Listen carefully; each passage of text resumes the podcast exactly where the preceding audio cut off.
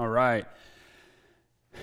Well, we're continuing our series today in the book of Acts. We're calling it Supernatural because, well, we need help from heaven, something supernatural, something beyond ourselves to live out the words, works, and ways of Jesus, to follow in the footsteps of those early followers of Jesus. We can't do it on our own.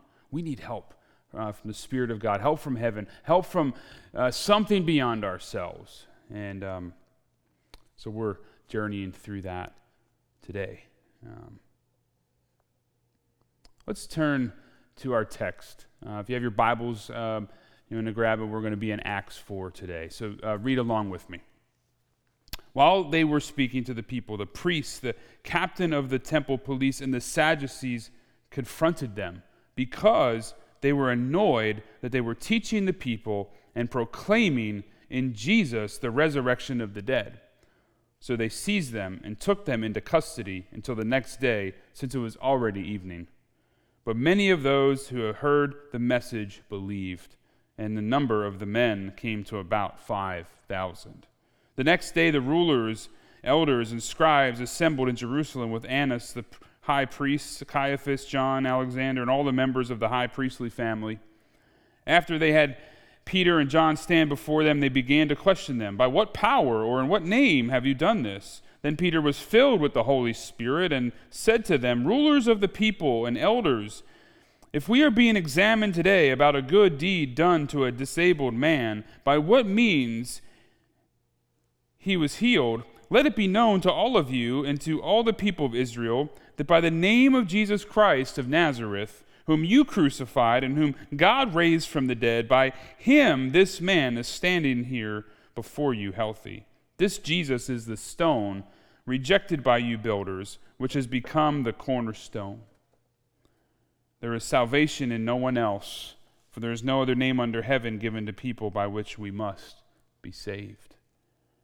When they observed this boldness of Peter and John and realized that they were uneducated and untrained men, they were amazed and recognized that they had been with Jesus. And since they saw the man who had been healed standing with them, they had nothing to say in opposition. After they ordered them to leave the Sanhedrin, they conferred among themselves, saying, "What should we do with these men? For an obvious sign has been done through them, clear to everyone living in Jerusalem, and we cannot deny it. But so this does not spread any further among the people, let's threaten them against speaking to anyone in this name again." So they called for them and ordered them not to speak or teach at all in the name of Jesus. Peter and John answered them, "Whether it's right in the sight of God for us to listen to you rather than to God, you decide, for we are unable to stop speaking about what we have seen and heard." After threatening them further, they released them. They found no way to punish them because the people were all giving glory to God over what had been done, for this sign of healing had been performed on a man over 40 years old. The word of the Lord. Let's pray together. Father, I thank you for your word that's alive, that's active, that's speaking to us. We trust that your Spirit is present with us today and that you are opening our eyes, our ears, and our hearts. Do that. Do that within us today. Make us soft, tender ground for the work of your Spirit to prod us and push us and change us and mold us and form us into the people you've created us to be. And may the words of my mouth and the meditation of my heart be pleasing to you, O Lord, my rock and my Redeemer. Amen. So we're coming off of holiday weekend, July 4th. So what are some of your traditions, some of your memories of July 4th? You know, what does it mean for you? For me, as long as there's like corn on the cob and fire of some kind, I'm feeling good, Actually, over the years, I think I've become a bit of a 4th of July curmudgeon. You know, like, I've had enough people almost blow up my house with fireworks, I feel like. But and I like to go to bed early. So I don't know. I've been a bit of a curmudgeon when it comes to 4th of July. But and in some ways, it's kind of like a quintessential holiday for America, right? This is kind of like what it means to be American. Freedom, expression, blowing things up. It's summer, let's eat, drink, be merry, and carry on, right?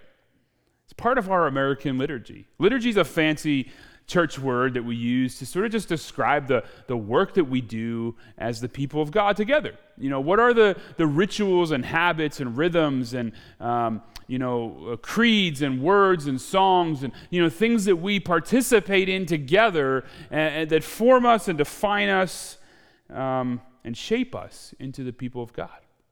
Well, we all have a liturgy of some kind, whether we're Christians or just Americans or whatever. We all are living by some rhythms, some habits, some creeds, some ideals, some words of wisdom that are forming us and shaping us, right? Some of those are intentional. Some of those things are things that we've intentionally formed and shaped and become. We've done work to carve out habits and rhythms for us, right? In an intentional way. I don't know about you, but this whole COVID quarantine has actually been very revealing of some of my liturgy, some of my rhythms, right? It's also provided an opportunity to start some new habits and liturgies and to end some old ones. I've developed new exercise habits that I hadn't had before, new communication lines with Jacqueline in our marriage. And, a few weeks ago, I started something called a weekly review or a weekly examine. It's been pretty cool. I've traditionally not been very good with feelings and being in touch with feelings. It's something the Spirit has really helped me with over the last several years, to just be willing to name and deal and think along the lines and just process some of the feelings that I have under the surface that I've kind of pushed aside. And I've noticed that it actually kind of takes work to cultivate joy. Joy is not just something that we do naturally very well. At least not me, right? And I think in the emotional spectrum, it's actually easier for me to sit in sorrow and pain and wallow in disappointment and frustration than it is to celebrate and to be joyful. So I started this weekly rhythm of sitting down on a Sunday or Monday and reflecting back on the last week, this review, and just jot some things down of what happened in the last week, and then I begin to reflect on them, process them, celebrate them, list some of the wins and some of the areas that need improvement and some things that were confusing to me and work that still needs to be done that I didn't accomplish fully, right? And I found that to be very helpful, and I've noticed themes in my week that maybe I wouldn't have noticed otherwise, and I've seen how God has been at work, and I've been able to ponder some of the areas that I need to grow in and think about that. And anyway, it's a liturgy, it's a rhythm that I'm intentionally trying to form, that's helping to shape me, right, in gratitude and in deeper reflection and in greater productivity. But we all have liturgies that have been given to us. Sometimes it's not intentional. Sometimes it's just stuff that's been handed to us by our culture, by our families of origin, right? And we just adopt them. We don't even think twice. They're like second nature liturgy, right? And America has its liturgies. Our nation has its liturgies. At least for many of us. That could be simple, we have American proverbs. Maybe you've heard some of this, right? Pull yourself up by your bootstraps, or an apple a day keeps the doctor away, or better safe than sorry, right? If it ain't broke, don't fix it. Or don't put all your eggs in one basket. Or if you snooze, you lose. Or no pain, no gain. Or what happens in Vegas stays in Vegas, or whatever, right? Every cloud has a silver lining. Don't cry over spilt milk. If you can't beat him, join him. You can't teach an old dog new tricks. Nope. Every pot has a lid. And of course, my mother's favorite, the squeaky wheel gets the grease. That one's for you, Mom. All right, but these are our American proverbs, right? Our American wisdom. Or it could be American rituals, our holidays, our sports, our foods, our celebrations. Or we have American songs. Anyone grow up singing This Land Is Your Land, or My Country 'Tis of Thee, or of course the national anthem, right? We have our American songs. Or our American creeds. We have a creed. We know our Pledge of Allegiance, our history books, our education system. We have creeds that we recite over and over again. We've got our American banner, the flag, and I'm not military, so some of our military folks could maybe do this way more justice, but I was a Boy Scout, and we were taught ways to fold and honor and handle the flag and in a way that really, you know, propped the flag up and honored it, because it was a symbol of our ideals that we needed to esteem. We have our American icons, right? Our monuments, our statues, our Liberty Bell, and so on. And then we have our American sanctuaries. From the halls of the Supreme Courts to the Congress, the White House, to the boardrooms of our corporations and to the university classrooms and so on, right? It's places where we sort of rehearse these liturgies. See, we have an American way. And many of us, we've just been handed this American way. We've never really questioned it. And some right now, frankly, honestly, are questioning this American way. Whether it's by the statues that are being toppled, or ideas that are being uprooted, or national anthems that have been boycotted. Right? These American liturgies and rituals and habits are being questioned. And understandably so. And it's quite controversial, isn't it? And to some of us, let's be honest, to some of us, it feels like this very life that we've come to appreciate and value, this America that we know, is being pulled out from underneath us. And the 4th of July, in some way, for me anyway, causes us to reckon with all of this. This is the apex of our American liturgy, this holiday. Celebration of our freedom. And here some have find themselves feeling like this American way they have come to know is being threatened, while others are simply asking the question, is everyone really free? So this is not very comfortable for us. But hang with me for a moment. Can you do that? Hang with me for a moment. Can we question our American liturgies, our American ideals for a moment? Is that okay? Can we join those maybe who have been oppressed and pushed aside and walked over on the margins and ask ourselves, what does America represent anyway? What rituals and ideals and creeds and songs and wisdoms and icons have we been handed? Have we just come to assume is valuable? Have we even stopped to process it? Have you ever stopped to think about these things? Or do we just immediately become defensive at any question, as if something is being ripped away, something so core to our identity is being taken from us? And so we protect and we defend. We don't join the processing. And so I'm going to enter our text today, Acts 4, because I think something similar is happening here.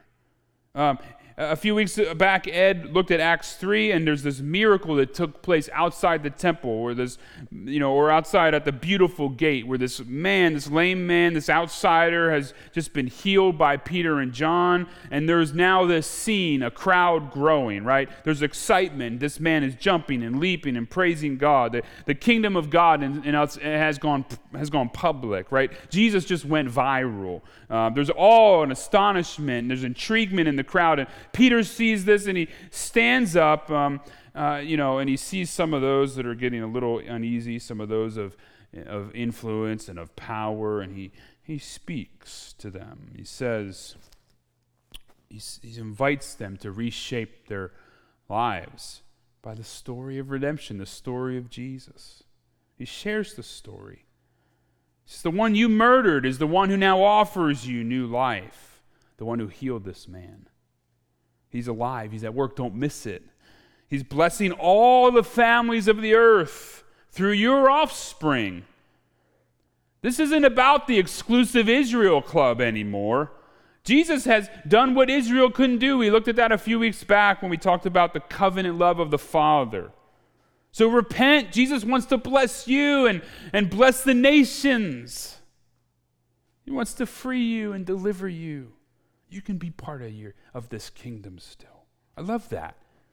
Peter's calling them. But he says, though, if you oppose this Jesus, what was good is now evil. These rituals, these liturgies of Israel, if you don't understand them through the lens of Jesus, well, they're pointless now. They have no value to you any longer because they were all about Jesus anyway. So you can continue to hold on to the ways of the past, but if you miss Jesus, you've missed the whole thing. He's the one the prophets were talking about. The history, the writings have been about Jesus. Don't miss it. Repent, turn, open your eyes. You catch that? In essence, Peter is saying history is important. Culture is important. Our national identity is important. But this is bigger than Israel. This is about all the families of the earth, all the people of the earth. This isn't just about your nation anymore. You see what Peter's saying? But the people were stuck, these Jewish leaders were stuck in their nationalist desires and liturgy. They missed Jesus. And Peter invites them to reframe their histories, to restory their lives around Jesus. Willie James Jennings writes, Jesus eagerly wants to take hold of the histories of people and bring them to a good end, which is really a new beginning. See, Jesus doesn't want to throw away your history, your national identities. However, he wants to reframe them. He wants to bring them to a good end, to an apex in him.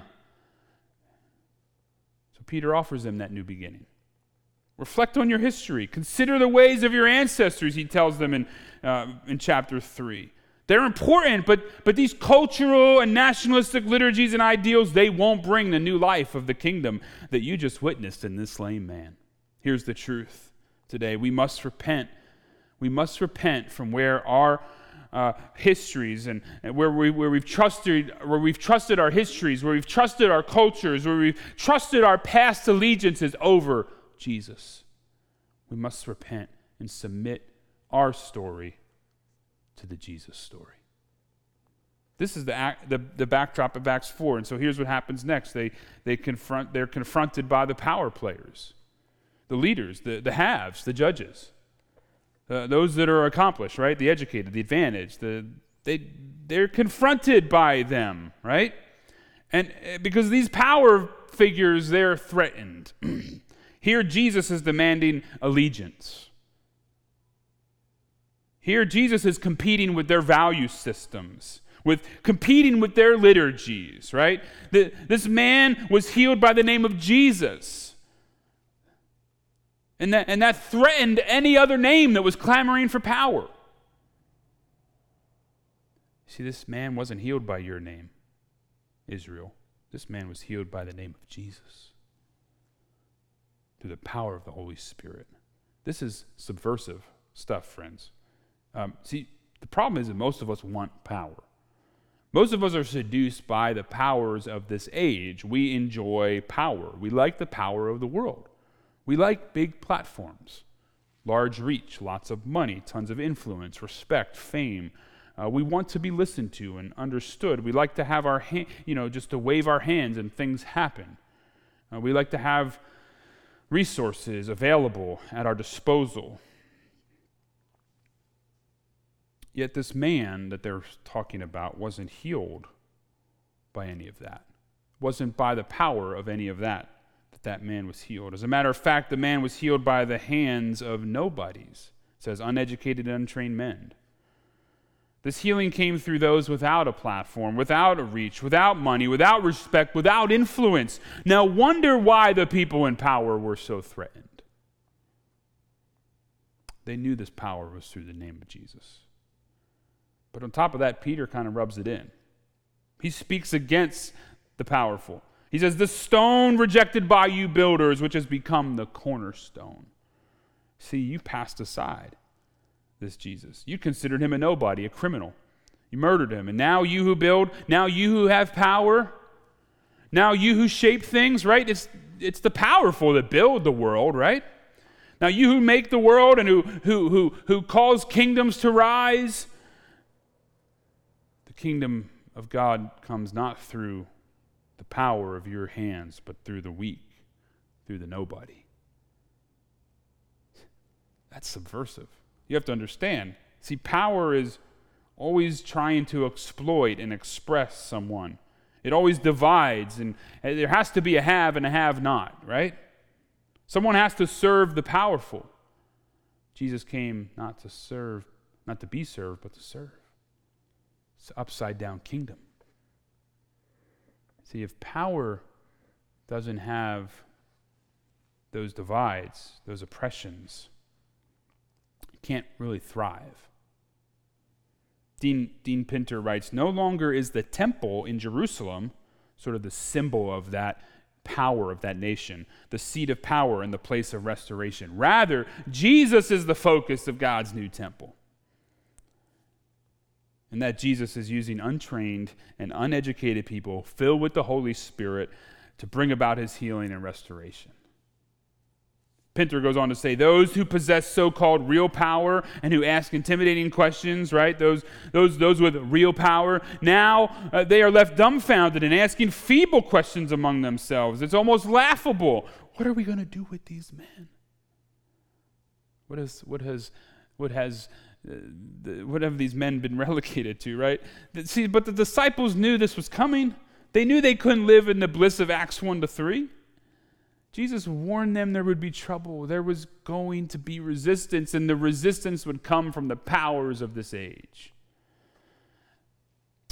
N.T. Wright reminds us that the powers of this age, it actually works itself out in different ways. The power comes from different places. He says sometimes it's with actual official authorities, as in Acts 4, our text today. Sometimes it's with the spirit of this age. And sometimes the battle is eternal. But he says, whatever it is, the battle is real. There's a real battle, friends. And sometimes the power is with official authorities. And for some in this country right now, let me say this, listen, they feel unsafe. They literally feel unsafe around official authorities. I've had to listen to voices I've not listened to before recently to really understand that I don't feel that way, but they really do. And it's not necessarily for their faith, but just for the color of their skin. Now, many Christians in the world face very real persecution for their faith. They're faced with a question, maybe daily, with, do I pledge my allegiance to Jesus or to the official powers of the day, right?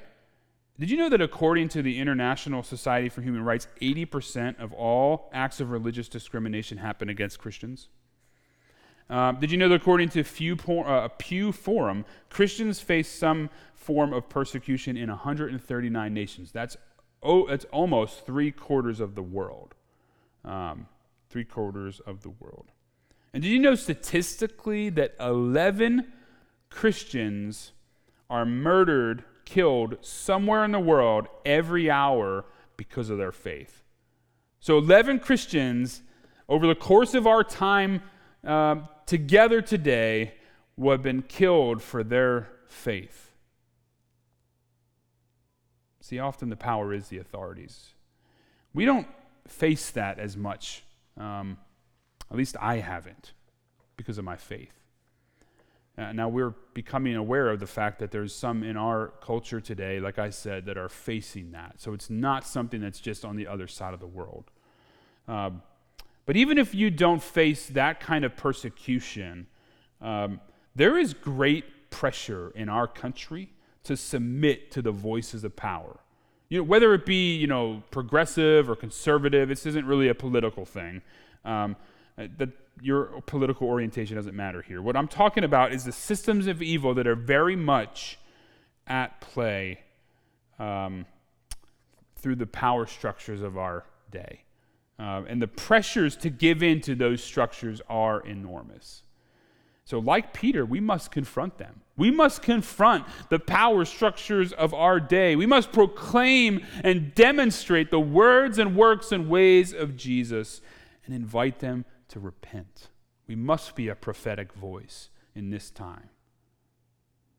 But as N.T. Wright reminded us, though, that the powers isn't always official. It comes against us in the spirit of this age and the spirit that is within. See, we are reminded that we wage a war not against flesh and blood, but against the powers and principalities that are within us. And I'm not saying you're demon-possessed, but the culture around us has discipled us, has formed us, and we must begin to do the work of processing these internal realities that have shaped us. We have to ask the hard questions.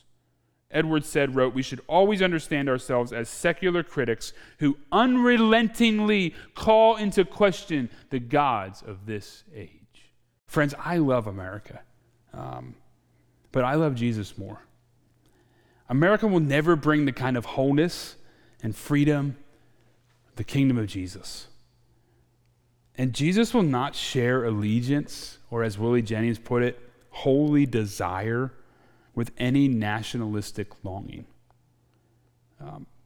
Now, we can be great citizens. We can love our neighborhoods, right? We can be a blessing to our nation, but as we will see in the story of Acts, the early church walked that out.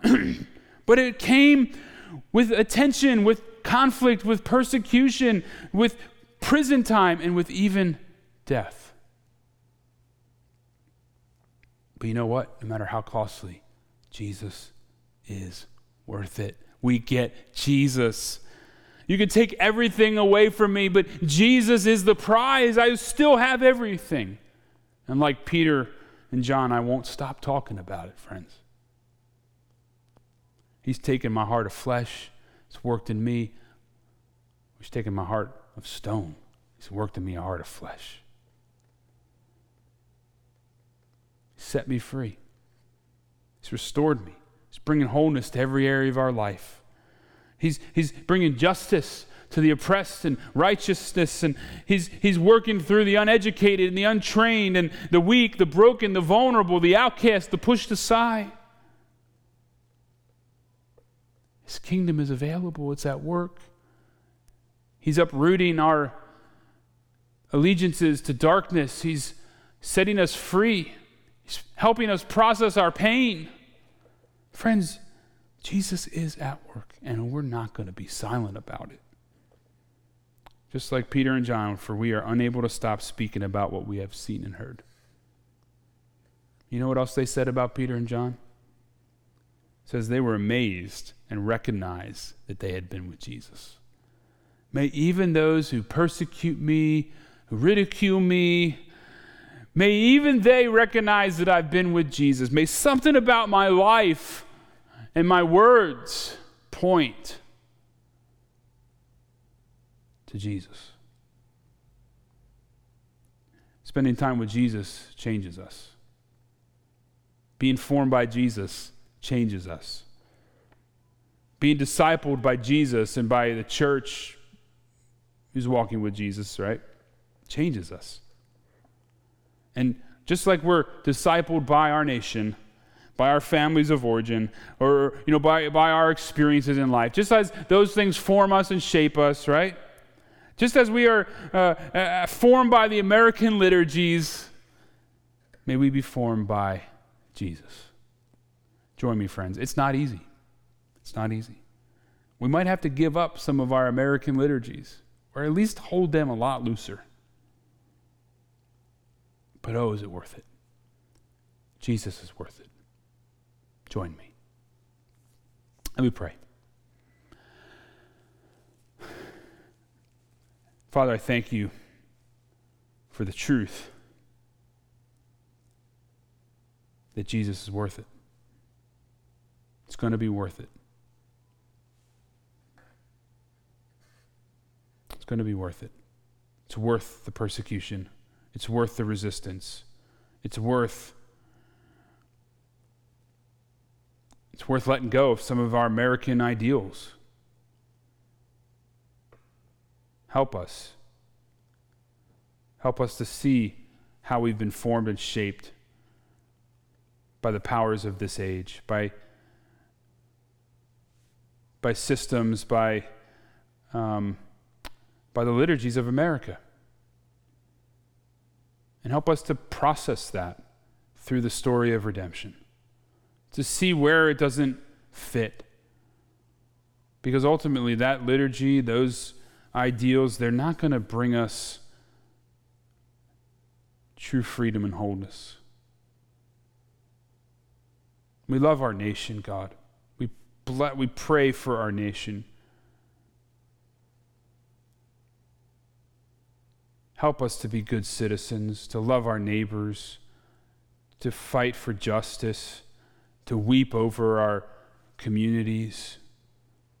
Just like Jesus, help us to love our Jerusalem. But also help us to let go, to hold loosely, and to cling more strongly and deeply to Jesus. Spirit, empower us, embolden us to both speak and proclaim the way of Jesus in a world just clamoring for power and attention and fame and money and all those things. Help us stand for justice and for truth, for compassion,